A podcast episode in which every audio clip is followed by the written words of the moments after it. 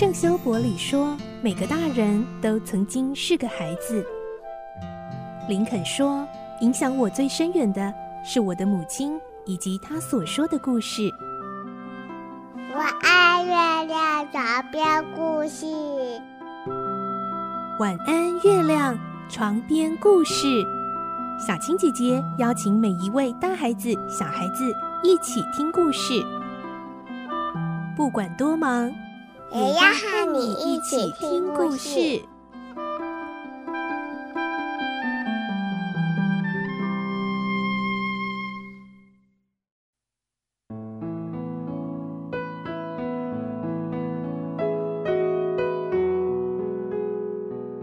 晚安，欢迎你和我们一起听故事。我是小青姐姐，我们继续来听《堂吉诃德》的故事。今天是第三十八集，我们会听到唐吉诃德遇到了之前被农夫打得很惨的少年。少年告诉他，农夫没有履行承诺。唐吉诃德气得想要找农夫讨回正义，但是那他拯救多罗蒂亚公主的这个任务怎么办呢？来听今天的故事。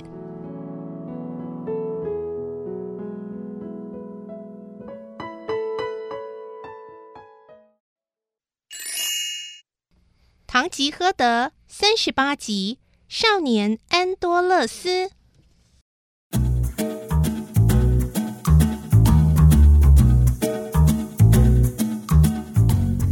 堂吉诃德听完三柱的话，对他说：“嗯，三柱啊，当你向公主告辞的时候，她是赐给你什么宝石呢？”呃，自古以来啊，公主一定会赐给骑士的使者一颗珍贵的宝石。三柱回答：“呃，你是说跑腿的工钱哦？呃，我要离开的时候，他隔墙给了我一片面包和一块干酪啊。”但只是一块发霉的臭羊肉呢。呃，现在的人哦，已经不像古代那么慷慨大方的了。哦，公主啊，一定是还没准备好，所以才没有赐给你黄金和珍宝。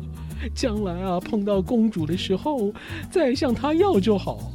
哎，可是啊，三柱，从那座山到我的家乡有一百二十公里的路程，哎，你只花了三天的时间就来回跑了一趟啊，是整整两百四十公里，哦，真了不起啊！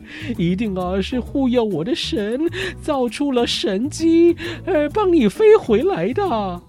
从前啊，有很多骑士在一夜之中被神带到好几千公里外的地方啊。嗯，可能吧。罗西南提哦，像在天空飞翔，一路跑个不停。哎，嗯，我相信是这样，没错。那么，我应该听都西尼亚公主的吩咐，立刻回家乡。可是啊，现在是进退两难，因为我已经答应米可米公主要替她报仇，为了保住骑士的荣誉，我啊是非履行诺言不可。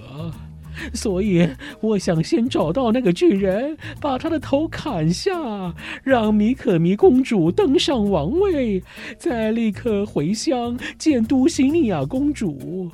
我啊，相信公主会原谅我的这个决定，因为啊，这是一件荣耀的事，而我的荣耀也就是公主的荣耀啊！呃，太好了，别再想那个小村庄的了，应该去这位米可米公主的大国才对。幸福已经来到你的跟前，刚好神父在场。你就和这位公主结婚，好好享受幸福吧。你你的如意算盘打得很不错。当然啦、啊，我杀了巨人之后，就可以随心所欲地请求很多东西。所以啊，我打算要一块土地给你。呃，我想要海边的土地，因为那里可以发大财。所以现在还是先别管都西尼亚公主，赶快去杀巨人吧。好。唐吉诃德一行人走到一处泉水旁，大家下了马，打算休息片刻。当他们喝了泉水，洗好脸，正吃着神父从旅馆带出来的食物时，突然有一个少年走来。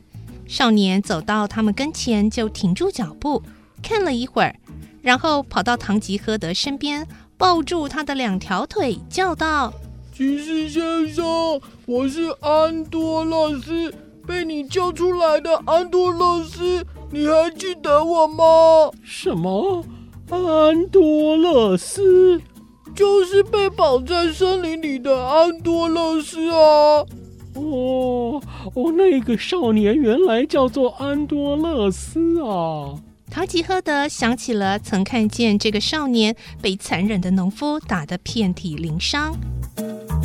农夫有给你工资了吗？没有，他一分钱也没有给我，而且他每打我一下就骂你一句。哦，原来如此。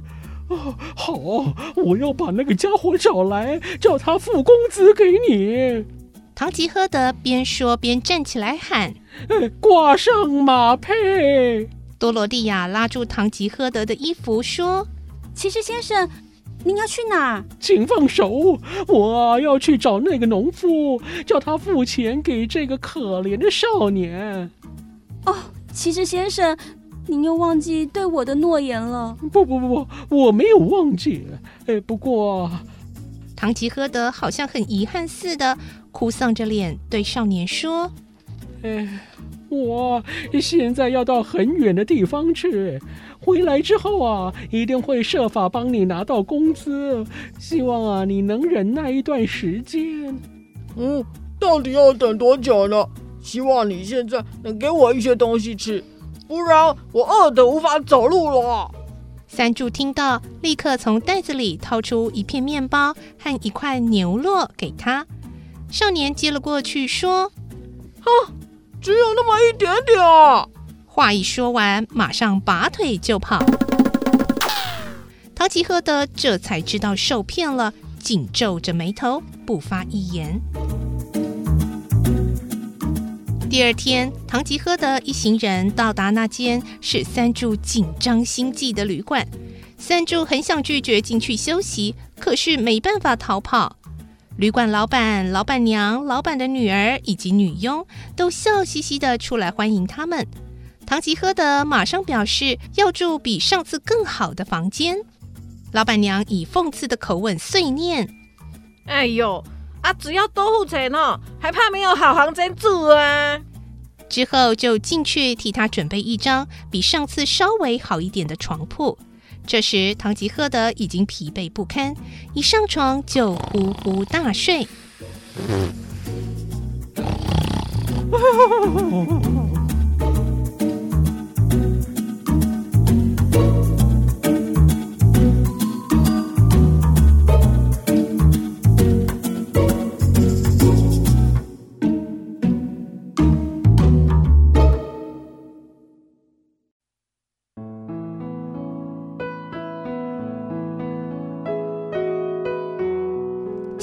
故事就先听到这里喽，明天再继续来听唐吉诃德的故事。